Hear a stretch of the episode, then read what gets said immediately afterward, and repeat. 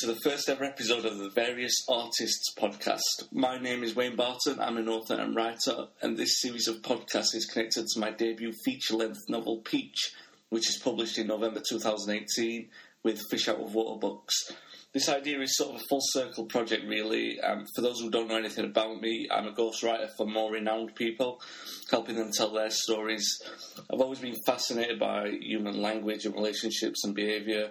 Always find myself drawn to art, music, or movies that explore those kind of themes, really, the existential ideas of life and so on. So it's partly my passion on that front which inspired the writing of Peach, being fortunate enough to talk to people about their lives. And I thought, what better way of articulating what I mean than sharing some of those conversations on that very subject matter with artists from various fields various artists, if you will, and also artists who have some connection to the book as well in, in some tenuous way or other. I'm delighted to say that my first guest on this podcast is a man who is a personal hero of mine. From his first record, 2001's Music for the Morning After, to 2016's Arranging Time, Pete has provided a heavy percentage of the soundtrack to not only my life, but many more people as well. He's completely sycophantic and completely honest when I say that he's my favourite musician and favourite lyricist over over my entire lifetime. So it's a pleasure and an indulgence that over the last couple of years I've also been able to call him a friend as well. One of the most incredible people I know. Pete, how's everything? Everything's good, my man. Great to hear your voice. Great to hear yours too. Um, I want to start by giving a little bit of a congratulations to yourself. Um, you've got a new release out very shortly, as the, of the time of this podcast, the EP with Scarlett Johansson called Apart. In all the promotion you did for Breakup in 2009, you spoke about how the idea for that project and how it came to you in a dream. So, how did the idea to revisit it come about, and, and why now? Um, I think a few things came together uh, uh, to kind of push it over the top. You know, um, one it, it, had been in the back of my mind, but I hadn't been actively uh, pursuing it. Other than you know, sometimes I'd write a song or I'd hear a song over the years, and I'd be like, oh. oh I'd love to hear Scarlett on that song, or I, there'd be a lyric I'd write, and I would think it would be wonderful for Scarlett to, to sing it. Um, so that stuff was brewing. Um, a lot of people close to us were always asking, "When are you guys going to do something else? When are you going to do another record?" And uh, and she would hit me. She would email me once in a while and be like, "You know, P, when are we going to make up?" You know, like uh, as a pun on the breakup record. Um, so kind of got lucky with the timing. Uh, maybe maybe about a year ago, I think she was had some downtime, and I got inspired and texted her again like I did the first time. I was like, "Hey, I got some songs I want you to sing on," and she was like, "Okay." And she was in LA, and so I got everything ready, and uh, she came to the studio, and uh, I remember we had a. Uh, we, we, we went to Walt Vincent's studio in downtown LA. Uh, he's the producer on this one, and uh, so it kind of has a very kind of old school kind of flavor of what I, you know, what, what I yeah. did early on. I think, you know, working with him.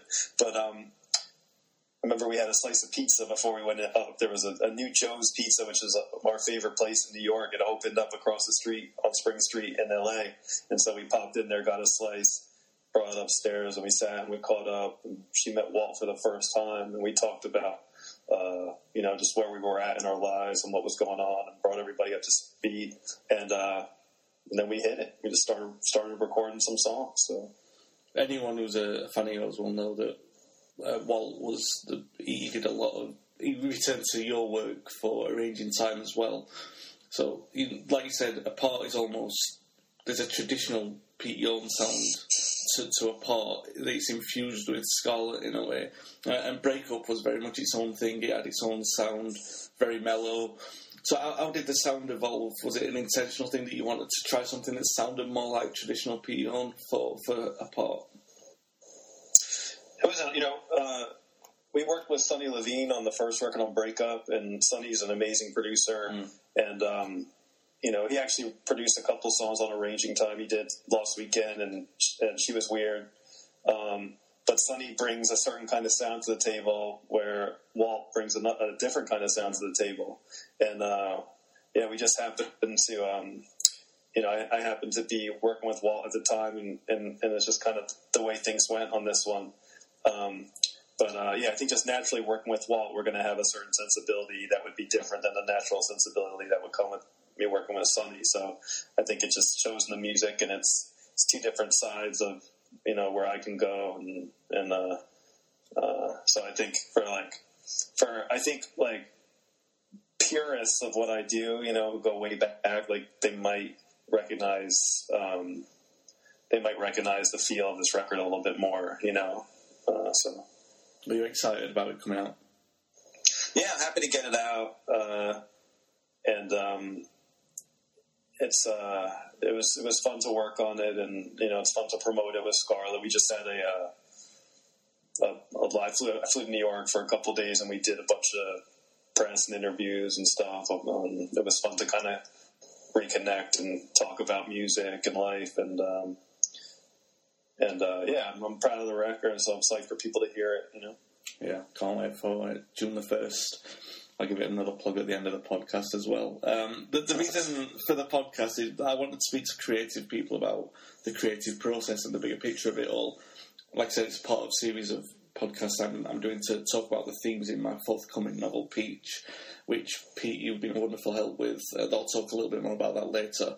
I suppose, in the interest of full disclosure, as I said earlier, I can confess to being a Pete Yorn fan since your first record, and I said all the things that you know you're my favourite songwriter. So it is a pure indulgence for me. But I've also had that uh, luxury of the indulgence of a couple of years getting to know you as a person as well. I know you're a deep thinker, you're a contemplator. So the first thing I wanted to ask in terms of creative stuff is, you know, about your origins as a musician, as a songwriter. Why did you start playing music, and, and when did you start writing your own songs? The music, you know, I grew up in New Jersey, and uh, the music thing at some point just came really natural. It just seemed like it was something fun to do. We I have older brothers, and um, one is six years older than me, one's nine years older than me. So I was the I was the real deal little bro, and we had instruments in our basement. My middle brother had a drum set. Um, there were some old acoustic guitars sitting around that were my mom's, I think, from when she was in college in the 60s. Um, that had like two strings on them, three strings. She was actually a piano teacher, so there was a big piano in our house. But they tried to give me lessons uh, when I was five, and I was a really hyperactive kid. I would just not sit still. I'd run around, really silly, really crazy kid, and I was not interested in learning, um, you know, uh, how to read music or how to, you know, classically sit down and play the piano. I just didn't have it in me. And maybe if I was a little young, but I, I actually never, never was interested in that. But what I was interested in was I could just hear things. So, like, if someone played a song that I liked or whatever, I could kind of just go back and just you know, play a simple version of it, at least a melody, you know. So I would hear a song on the radio that I liked, and I could kind of just figure it out on piano. Um, but the thing that really got me was uh, drums. I would watch my brother play drums in our basement. They would have their friends come over, would plug in, you know, big Marshall amps and you know electric guitars, and they'd play Judas Priest covers. I remember once they once they were in high school, and I was you know uh, probably eight, seven, eight years old or whatever. Uh, I would watch them do this in the basement, and I'd be like, "Wow, this is so cool!" And then they'd leave, and I'd just be like, "I'm going to sneak behind the drums," and I would start messing around.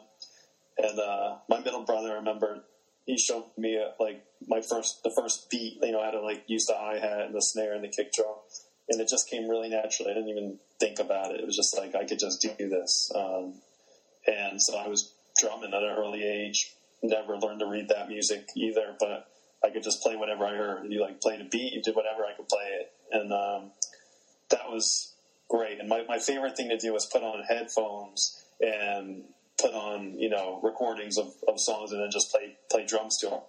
And my parents were such looking back, like my parents were pretty conservative people, but they um, they let us make quite a racket in the basement. I mean, there was a lot of noise coming out of there. Like, I, I don't know if I'd have the patience for that. I might be like, "Shut up," you know. But they were uh, they were really uh, supportive in that way, whether they realized it or not. You know, they, they were they were super cool. I remember when jump ahead, so I was like 13 is when I learned how to play guitar. Uh, I was in a summer camp, and there were all these uh, British counselors. So tradition of um, um, a lot of Europeans and and and, and British um, uh, citizens would come over and they they spend like eight weeks working in a summer camp, and then they travel, you know, around America to see it. And so I remember I was just that so many cool people from England, and a couple of them had acoustic guitars. And I remember one of them playing a Smith song, and I was like, "Whoa, what is this? This is cool!" And uh, they turned me on to things like Doc Martens and a lot of that culture.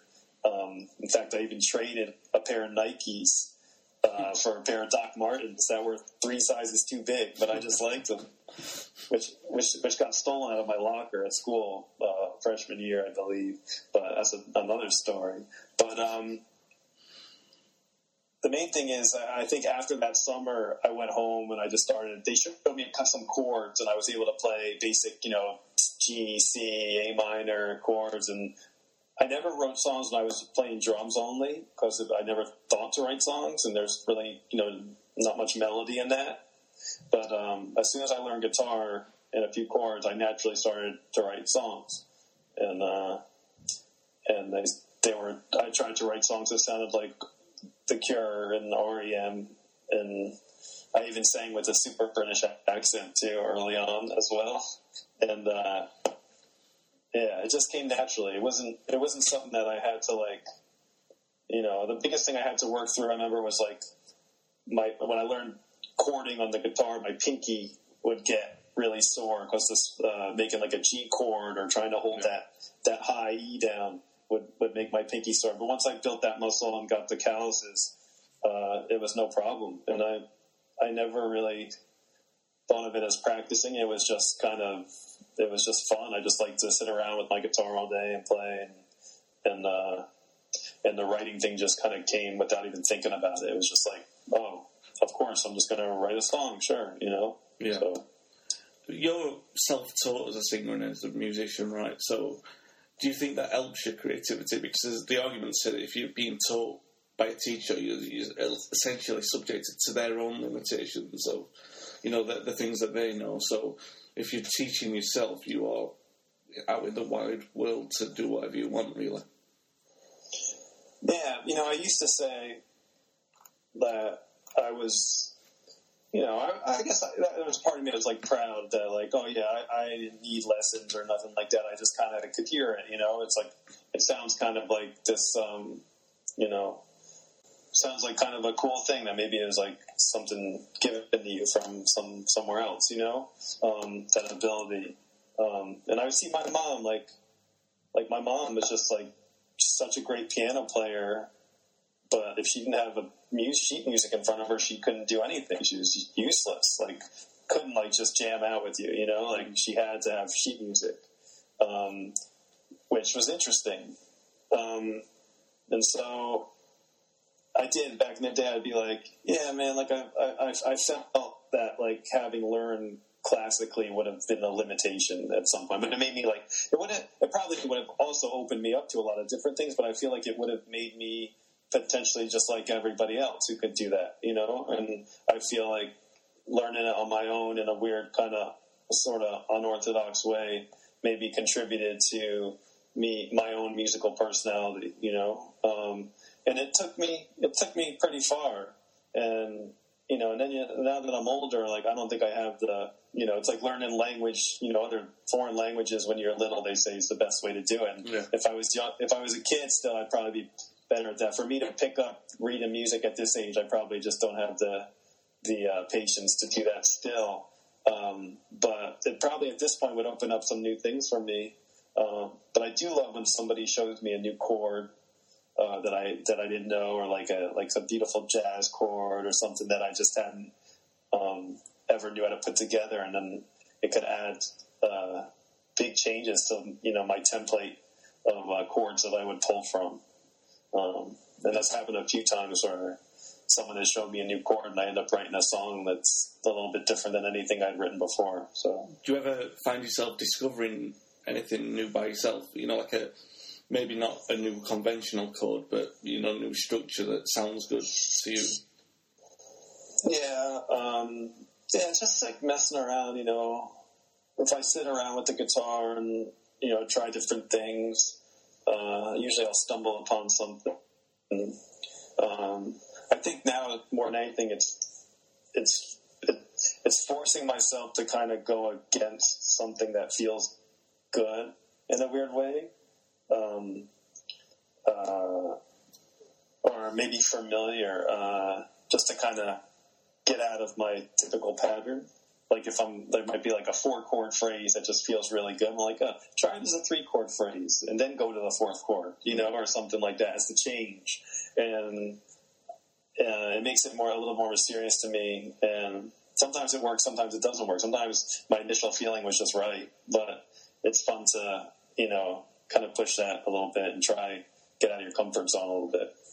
When you're writing or creating, are you doing that these days for, yourself or for other people? I mean, what's the procedure with that? Because for me, for example, when I write something, if I write a note down or an idea that I think will blossom into a story, it's always I know it's always going to be potentially a far greater investment of time because you you know you can pick up a guitar and you can write a song. But I guess what I'm asking is, do you do that with that, the idea of, oh, this could be on a record, it could go on an EP. This is unlike anything I've written before, and I want to create an all new sound with it. What's the balance between doing something for it to be cathartic or doing it with a professional goal in mind? Yeah, I think it always starts from just a a place of a, a spark um, whether uh, you know I'm just hanging out watching a basketball game or something, or doing something nothing to do with music, and then a melody will just pop into my head or a, a lyrical phrase, and I'm like, I got to stop and I got to go capture it on like my voice recorder or my my iPhone. Um, I feel like I'm never. Sometimes if if there's a context that I've like, if I'm like recording in the middle of recording for a project, if I'm like, uh, well, I have a lot of songs in this key or this tempo or this feeling, maybe I'll purposely try and like, well, I need a song like this, you know, I need a, a something that's that feels a little different, so I'll purposely try and go in that direction. Um, that's probably the most calculated I would get at the beginning. Uh, Does that ever work? Does that ever work? Yeah, it, it works. It does work. Um, uh, but one thing I do find is that I always start it for myself, and then at some point, once it takes shape and starts evoking a bigger thing, the first place my head goes is always to my middle brother. I'm like, oh, like if I feel like he's gonna like it, like I get excited to play it for him or send it to him. Um, my brother Rick.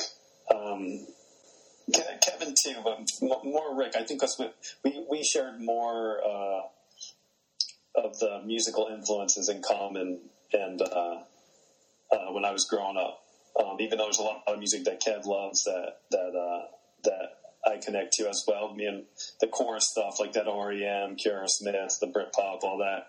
Like me and Rick were kind of like on the same page there. So when something kind of has that thing, uh, I'm always thinking of him. Um, it's weird. Sometimes I'll be in the middle of recording a song and I'm like, oh my god, this is the greatest thing. This is like, this is the one, you know, like, this is, uh, feels super fresh. And then like two hours later, like, I'm just like, oh, this sucks. it's so weird. It's so weird how it could just go south. And then sometimes, and then, and then other times I give it a minute and I get it. And other times there'll be one I, I leave the studio and I'm like, ah, oh, we missed. I didn't like it.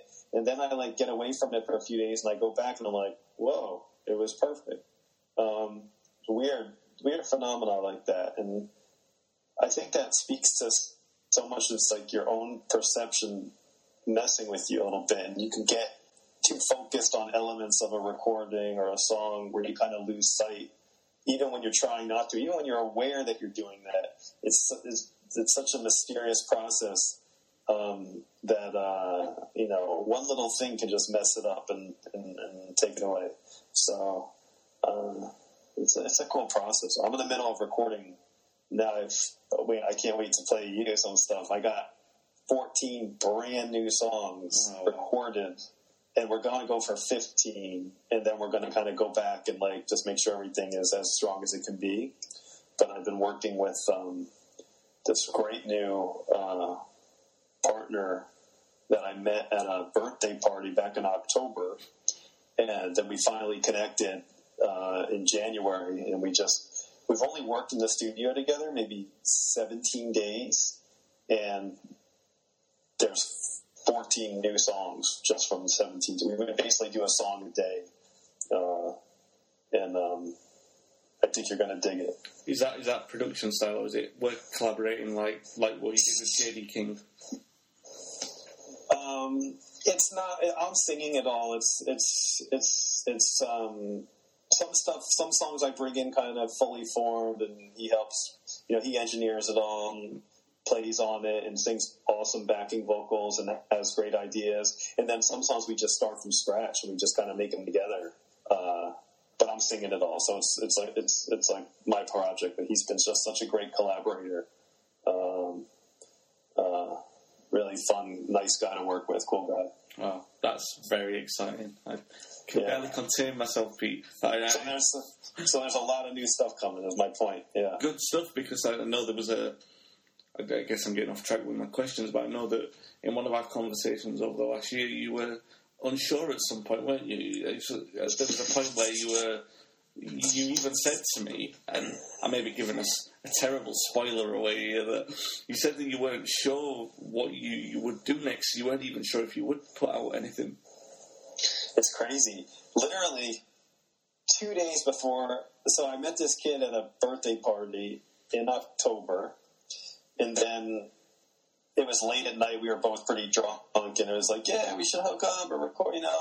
And we're like, "Yeah, yeah," and then just forgot about it. And then in January, uh, we got reconnected, and he's like, "Come to my studio." So like two days later, I go to his studio, and we talk about everything, like should we do something together? What do you want to do? Whatever. And we just hit it off right away. He was like, as soon as I met him, he was like an old friend. It was one of those people that you just easy to talk to. He just kind of saw uh, the world in a lot of similar ways and with a lot of connection points. Um, so, but the funny thing is, is a couple days before we reconnected in January, I was sitting with my brother Rick, who I mentioned, at uh, this place called the Brentwood Country Mart in, in California, and we were sitting at this little bar in there, uh, about to have lunch, and he's like, he's like, Petey, what? I said, I need some new Petey, man. When are you gonna record some new music? And I sat there and I said, I don't know, man. I'm just like, like honestly, all my inspiration is just going to LEB right now. It's like being a dad, and I'm, I, I'm just putting all my energy there, and I, I haven't really been inspired to even pick up my guitar, you know. And I was like, I wish I, I wish I, you know, had something else to say regarding that, but I'm just not there, you know. Two days later, I get the email from the guy who I'd met in October. It's like, yeah, let's look up. Like a couple days after that, go in. We hatch a plan to make an EP. Let's, let's make an EP. Let's record some songs together. A couple days there, go back in. Boom. And then 12 days later, it was like 12 new songs. And that was like, I couldn't believe it. And it wasn't like, it wasn't just like 12 new songs. They were the, the most excited I had been about new music since I was like 25 years old. You know, like it was like, it felt, uh, it was, and it was so crazy how it came out of nowhere. It was like, and that, it's like, you know, something we could talk about, you know, about the creative process. And, you know, I saw, I watched a documentary on Steven Spielberg called Spielberg, uh, the other day. And he also said, he's like, he's like, a lot of times I go into every, every shot I do, I still get nervous before everyone. It's like mainly because I don't even know what the heck I'm going to do. I don't know what it's going to be, so I get in there and see it and just start doing it. And then the process of figuring that out is like the most rewarding thing. And it made me feel like it's like, yeah, I know. If I look back, back on me, a lot of times it's like it just seems so dark or it seems so dry and nothing's going to happen. Then out of nowhere, just one little move, the whole floodgates open up. Yeah. And it's just like it's happened a number of times, and it's uh, just one of those things you just never know, you know. Are there any songs that you from the Pete Yorn catalogue that you wish you could rewrite, or, or lines of songs? Oh man. Yeah, there's probably part of me that would change a few things, but in the big picture, I know that once I'm done with it and I put it out into the world, it's kind of that's it. You got to let it go, you know. So I don't really obsess about that sort of thing. Um, I guess, I guess the difference is with with songs, you, you could do that live, can't you? you? You can experiment live with that. That's a good point. I could. I you know, and it is it is fun live to kind of if I want to rephrase something and sing it a slightly different way, um, I can do that. And that's why I do think that like you know when I'm out on the road. Last time I saw you, I think was in Atlanta, right? When I was out on the road, you know, even though it's like nerve wracking and I'm away from the family and I'm traveling and that kind of has me out of my comfort zone um, there is something very rewarding about the living, breathing catalog uh, and interacting with you know people every night getting to share that experience and uh, recreate a song, especially acoustic, like any way I want, any any time. I could take it wherever I want, and that that ultimately feels really good, and it feels like um, I'm part of something, and it feels like the music is alive, and that someone's experiencing it and we're all it's almost like the rock crowd. And you know it's like we're all kind of experiencing this thing together. And uh, when i walk off stage it's a very usually a very fulfilling moment that i just like i feel um, i feel really really good especially if i know that i challenged myself and uh, you know didn't take any shortcuts Yeah. Are there any songs that you, you wrote that meant one thing when you wrote them and now they mean something else completely? Absolutely. Um, that's the thing with my songs. I feel like, you know, some of them are very specific, but um, even if they meant something specific at the time, it's like I could look at it now from a different headspace, and I just like I'm almost witnessing. I sing it as like the you know looking at that person who wrote the song in the rearview mirror and kind of looking at their their moment with the perspective that I have now, which is which is um, it's a cool thing to be able to do. Um, then there are songs that like I wrote that I thought were about other people, and then like all of a sudden they're about me. You know, like for us was one of those. I remember I'd written about one of my bandmates uh, at the time who was going through some you know, uh, some personal to tough times, and then you know, not even a year and a half later, all of a sudden I'm like getting hit with some shit, and, and I'm struggling in my own way, and all of a sudden all those lyrics were just about me, mm-hmm. uh, and so that's happened a number of times. Yeah. How often do you um, practice? I mean, how often, for example, might you have errant verses and choruses that you thought up that have no other place? I say that because you know, writing in the traditional sense, you can't just write a scene that has no place. You write ideas, and I guess my version of it is. I, I write dialogue, but you know, generally those characters have to exist in my head before I can write the dialogue down. You know, a, a conversation between people. Those characters at least have to ex- exist you know, I know that you said you sometimes come up with an idea, but can you have like an idea that's sat on your phone for say weeks with no place to put it? Absolutely, I call them spare parts. Like, uh, yeah. you know, if I was working on a car or something like that. Uh, I think Bruce has a song called "Spare Parts" too, and he's talked about this. But yeah, like I'll have uh, just phrases that don't have a home that I like them, you know um, or chord progression that don't have any lyrics. Uh, and I'll find, in fact, I've been it a lot on this new material where I'll be, you know, needing some lyrics or a bridge or something like that, and I could kind of look back through my phone. I got a whole list of them, you know. And I'm like, oh, I could pull that from here, I could pull that from there. There's a new song called "I Want to Be the One" that you know, I remember I was writing the verses, and I think I was babysitting Ellington, and it um, it had uh, I think I was definitely writing with with her in mind, you know, uh, and then when we were recording it, I needed like a, a like a B section, another section that didn't exist. And I was like looking through my phone, and I was like, "Oh wait, this other thing that I really love totally doesn't have anything to do with it. Let me see if I could figure out how to repurpose it and put it into this. And then all of a sudden it was like, whoa, it was like a perfect counterpoint. to what I had already put down.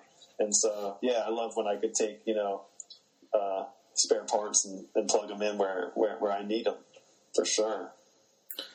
You're a pretty big reader. Um, you're a big reader of biographies. This is a little bit meter, but writing Peach is influenced partly by the work I've done as a ghostwriter and conversations that I've been lucky to have with yourself, the actor Charles Baker as well, I've worked with, and other people. As a writer, I guess I've always found myself captivated by the almost rigid lifestyles some people live in a certain way. I guess it's what people would describe as being a product of your environment and your experiences. That when something happens, if it's a bad thing, you're conditioned by what you've experienced in your life to react in a certain way. And really, it's only further experience and education and conversation that can broaden that and help you change. I guess I, I think it was probably talking to you really that made me th- more think like that. It makes me question and second guess myself sometimes, in a, in a good way. And so much of this behaviour is a result of reaction. You know, it's you don't take a second to consider the ultimate balance of everything. You know, as humans, generally, we're so selfish that when somebody does something that affects us, and let's say, for example, that effect is, you know, generally makes us sad or angry, we always think about how it affects us and not what's going on for those people to have done that. What's their motivation? Why, why have they done it that way? And I was wondering, I guess it's not really connected to that but in the bigger picture, really, is what, what you take from biographies, what makes you so fascinated with with other people's, um, you know, their, their motivations and and their inspirations.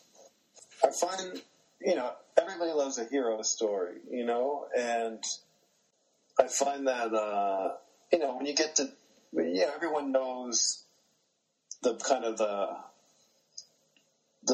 the the you know the public side of you know certain people who are known throughout history, but when you read a biography, you know especially if it's like a, a good one, you kind of get to see the human side, and it's that you know when you learn about you know the kind of the human struggles that everyone goes goes through and learn about you know adversity that that they dealt with and how they worked through it you know it just it's inspiring you know it gives you inspiration that that you can get through your your own struggles and and you can deal with adversity and it gives you um, more of a broad kind of perspective on life in general you know um, so I think that's the thing I like about that stuff most. That resonates the most, you know.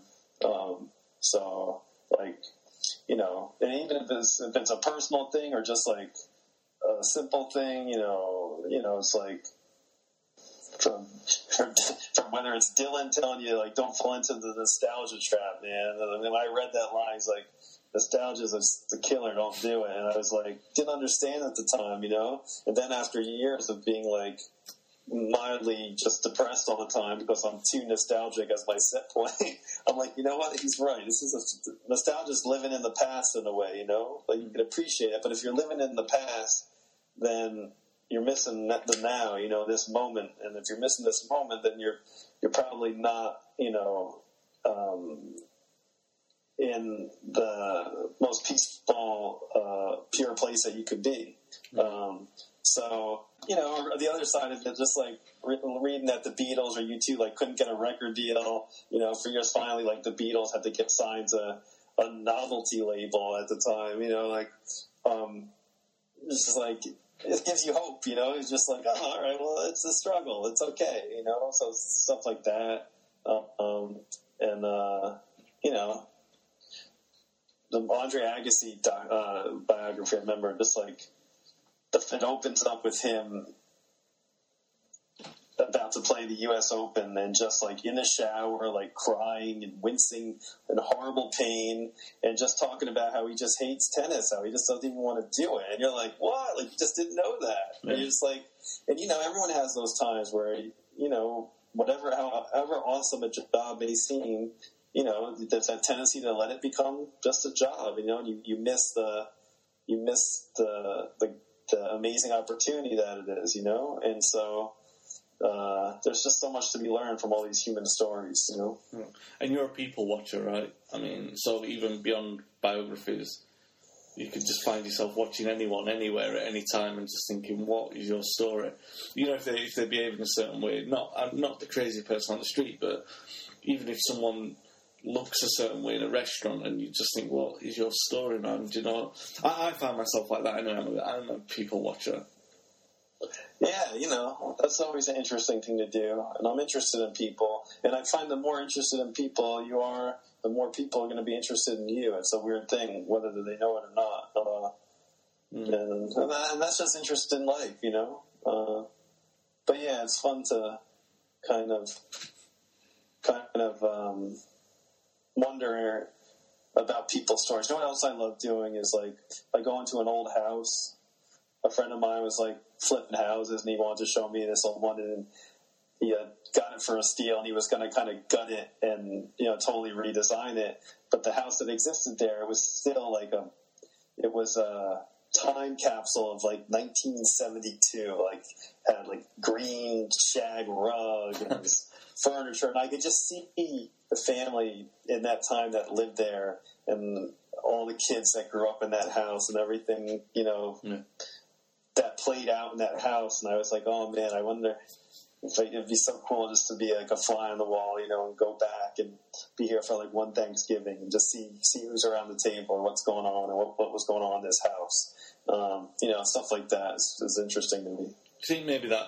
Sorry, again, getting off track, but that because that's so close to when you were born, so you can attach your own nostalgia to it. Say it's 1962, if it has 60s or 50s decorations, you don't quite have that attachment. I could go there. I could go there because I've seen so much of it in films. I have my own idea yeah. of what it would be. You know, I could do it 1800s, 1700s, no problem. I could, I could uh, kind of wonder about that too. No problem. Um, on on the theme of houses, home is a, theme in, in my novel, and I know that home's a big thing for you. So, what is home for you now? I mean, you grew up in New Jersey, you've been in LA for more than half of your life, but I know you've said many times that if your family were in South Carolina, for example, you, that's where you would be. Has your idea of home changed at all since you became a father? Um, you know, right now home is in California. It's been for quite some time in Santa Monica and uh, you know, home is obviously where Ellie B and, and, and my wife are, and um, where my family is. Family is everything to me, uh, and it just feels like everything goes by too quick, you know. So I really want to try and experience as much as I can with my family before it all just blurs off, you know. Um, so yeah, I like to be close to, to everyone. Um, and uh, yeah, it's particularly important to me. I think my parents, when we were little, instilled in us, and my grandparents was like families, kind of everything, and it all starts from that, and and uh, uh, so we like we we like to be uh, as close as we can be. How was um, your motivation for creation? Getting back to creation, um, how was your motivation for that evolved over the years? And in, in my story, my protagonist he suffers a death close to him, and it completely stunts his creativity. Now, obviously, when you're younger, or you know, your typical love-lone adolescent, you use that sadness as fuel for your creativity. You know, you write a dozen love songs, it becomes a, a record. Uh, Freddie, my protagonist, at that point in his life where he's now faced with the responsibility of his own life and his career and why we're here and all that kind of jazz. So death affects him completely differently and it makes him realign a lot of things. So in, in the story, he needs to get back to a good place in order to feel like he can create again. You're experienced enough now that you've gone through peaks and troughs of creativity, so it's not particularly getting into a melancholy mood to you know you don't have to be suffering heartbreak to be writing songs like you said. You, are in a very settled place at the moment. You're married you've got a child. So and you've recently gone through this massive phase of creativity. Other times obviously if you've booked studio time I guess you've got to be in a, you've got to force yourself to be creative in a certain way. So how was your motivation for creation evolved over the years well, uh, a lot of it's like, like I said, that spark just kind of comes out of nowhere. A lot of it, don't. I would say like eighty-five percent of it is just showing up, and what I mean by that is just like you put me in a studio with someone who's good foil for me, and I'm like, I'm most likely I'm going to write a song or record a song. It's just going to happen, and you know there'll be different levels of how how great it ends up or not. But you know, for me, it's just a lot of it's just sitting down doing it. You know, and so I will say since since we've had Ellie B, a lot of that extra energy that I would normally kind of go to record or go or write songs or write ideas down. Um, a lot of that energy just goes to being creative as a dad, you know, and being creative as how I navigate the day through her to fill that time or inspire her or teach her or her teach me uh, or work through a moment with her that maybe she's frustrated or or you know that's all a lot of my creative energy goes there uh, right now um, but uh, yeah, as far as getting it done, so much of it's just showing up and just kind of just doing it. Just like, and I believe too with writing as well. You could put it off, put it off because you tell yourself a story in your mind. Oh, it has to be like this or this. A lot of it's just like sit down, put the pen to the paper, or start typing. And don't worry if nothing's coming up right away. When someone really smart told me, and I probably told you this before, you know, it's like it's like picking at a scab. At first, it's kind of a gross analogy. But first, it's, it's like you pick at the scab and there's nothing coming out, not good. And you keep going and it starts oozing out good stuff. And it's just kind of getting through that, getting through those initial moments and just just start doing it and just keep doing it. A lot of people have a lot of success because they have a great work ethic and that whether they write something good or not, they just commit to like every day at 7.30 a.m. I'm going to have a coffee or a juice. I'm going to sit down. I'm going to write for an hour. Mm. And I don't care. And I don't care what comes out of it. And if you do that enough and you commit to that and you have a good work ethic, I guarantee a writer will write something uh, and it will be as as good as they're capable of. And everyone has different capabilities at the end of the day, and that's just what it is. But they'll be able to get something out for sure. Absolutely. What is the ultimate creative indulgence for you? Being in the studio is pretty indulgent, man. Um, it's like I still can't believe I get to do that. Uh, you know, this many years later, and I think you know one of my favorite things for sure is just create. You know, going in and like bringing something to life in that way, where whether I had the song written before or not.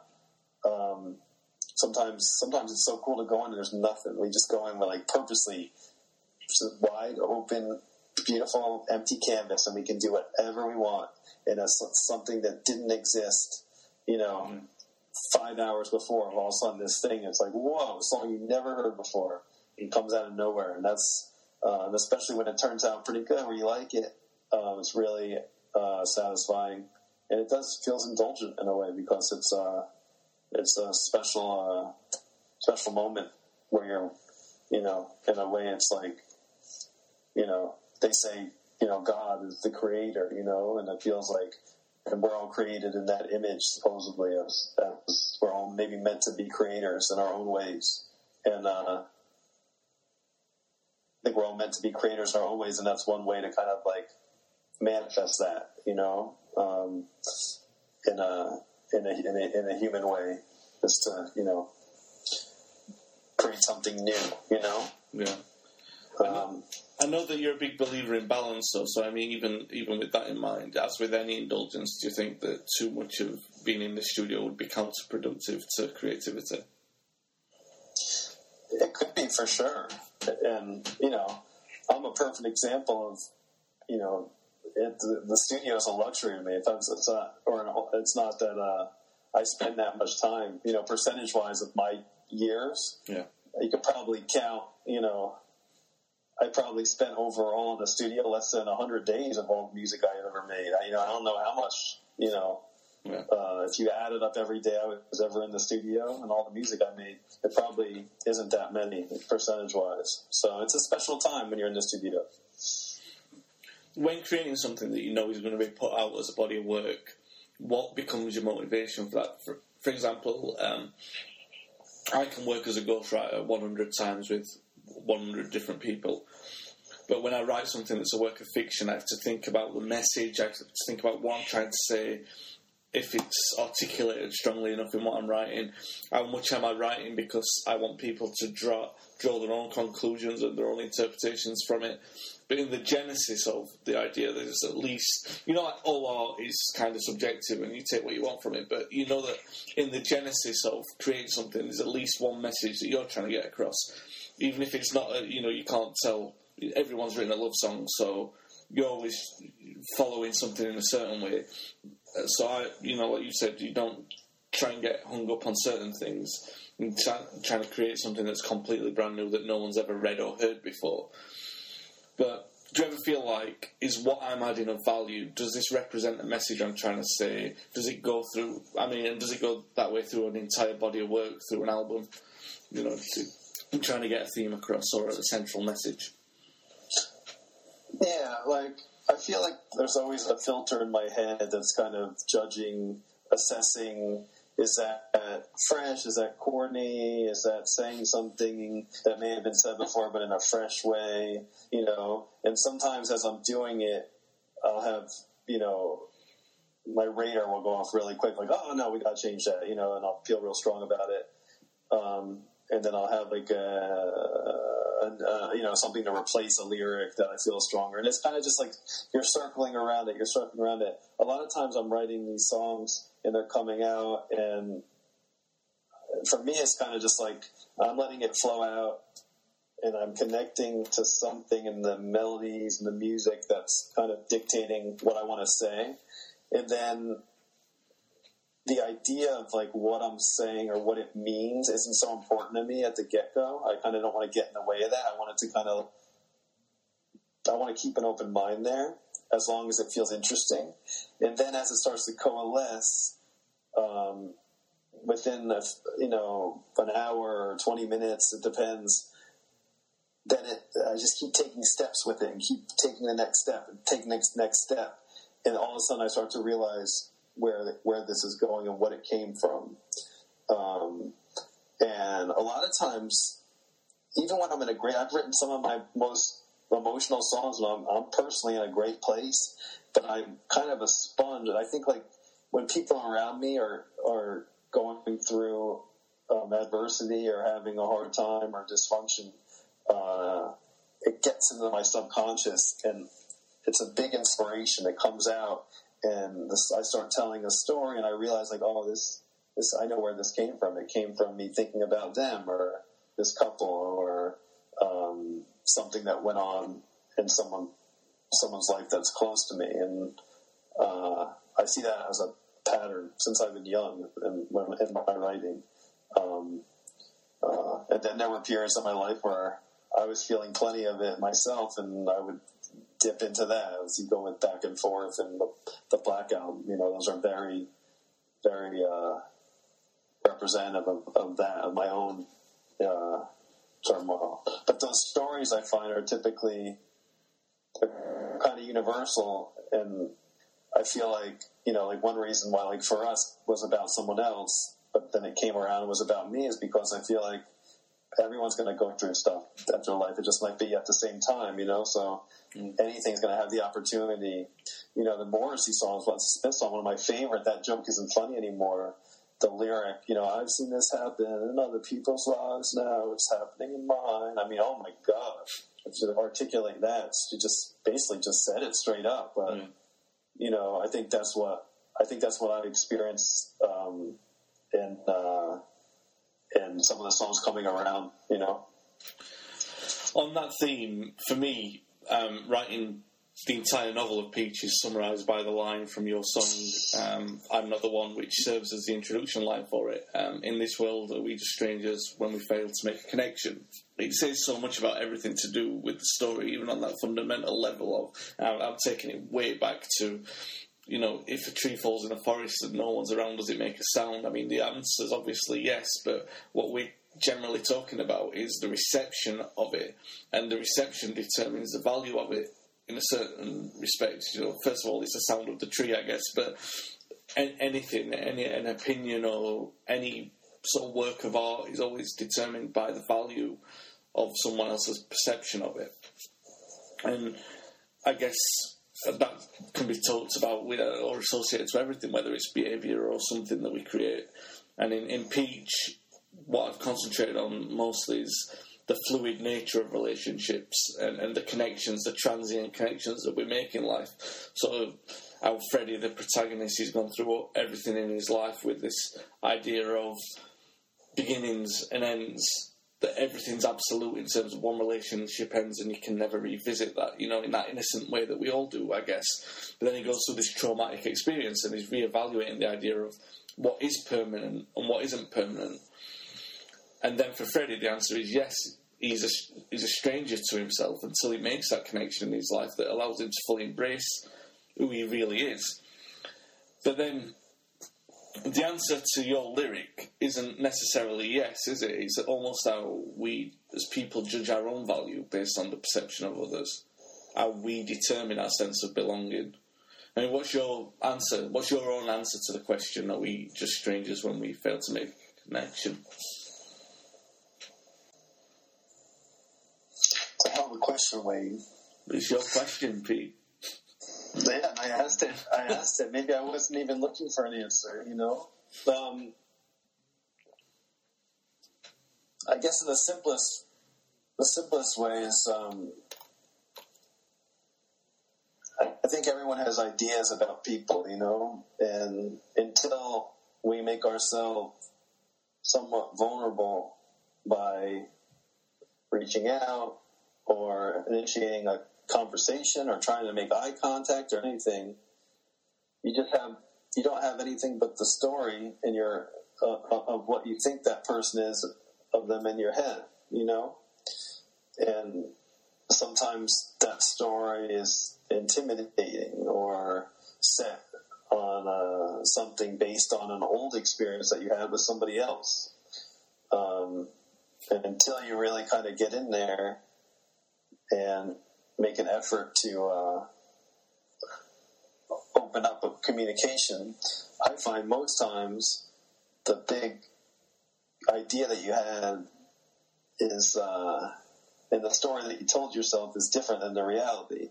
And the reality is most times that there's so much in common and there's so much love and um, humanness and possibility and uh, so you know think about how many people you pass in the street every day you see them as strangers and they are strangers you know.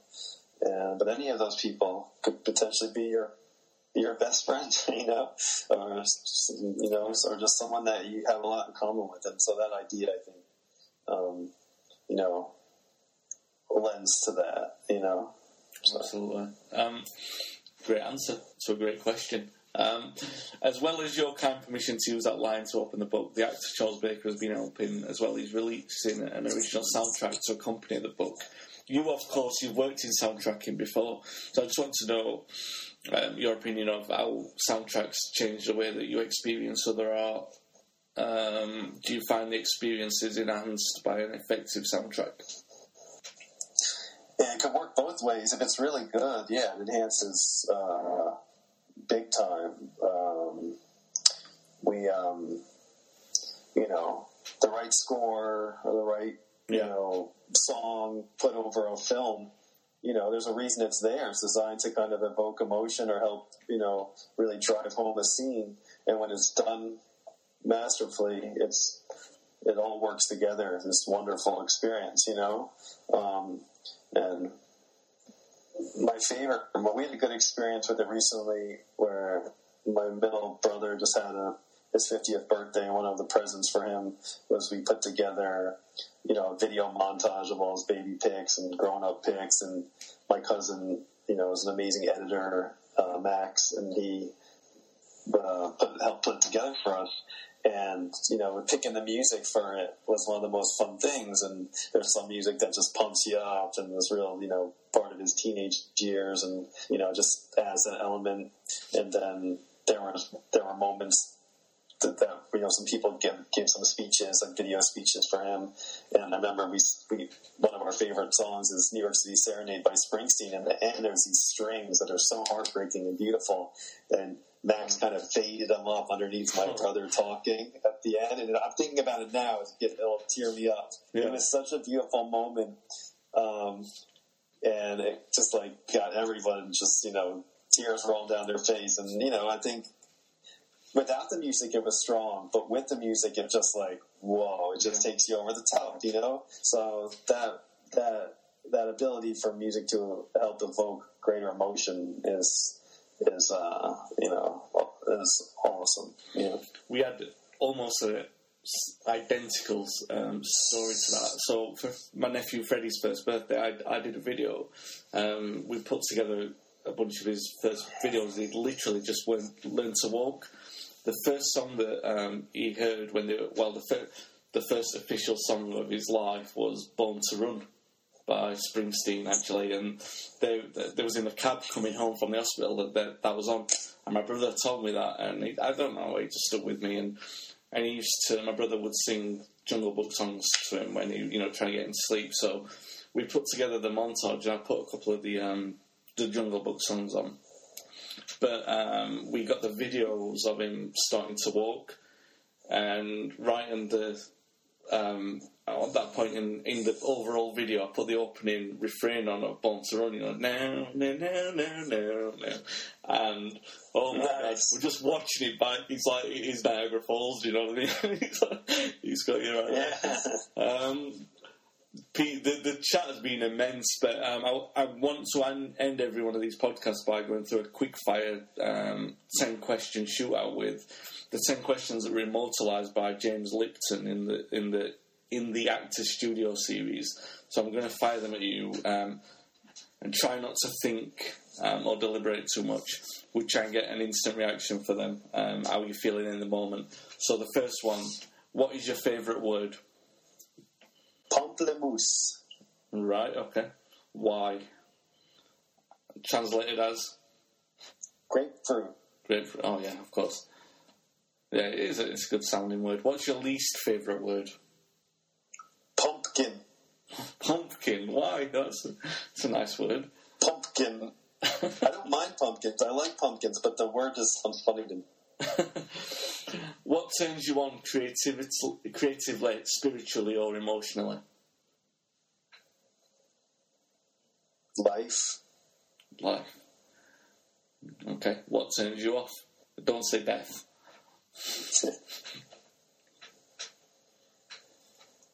Rude people.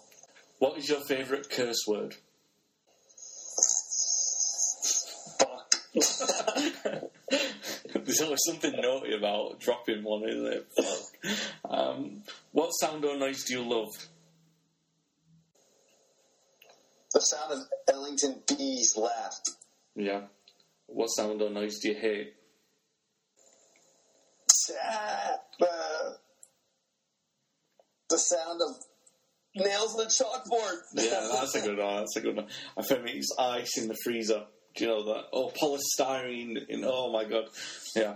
Um, what profession other than your own would you like to attempt? Psychology. Yeah. I think you'd be a good psychologist. Um, what profession would you not like to do? Dentist. Dentist. And the last one, if heaven exists, what would you like to hear God say when you arrive at the pearly gates?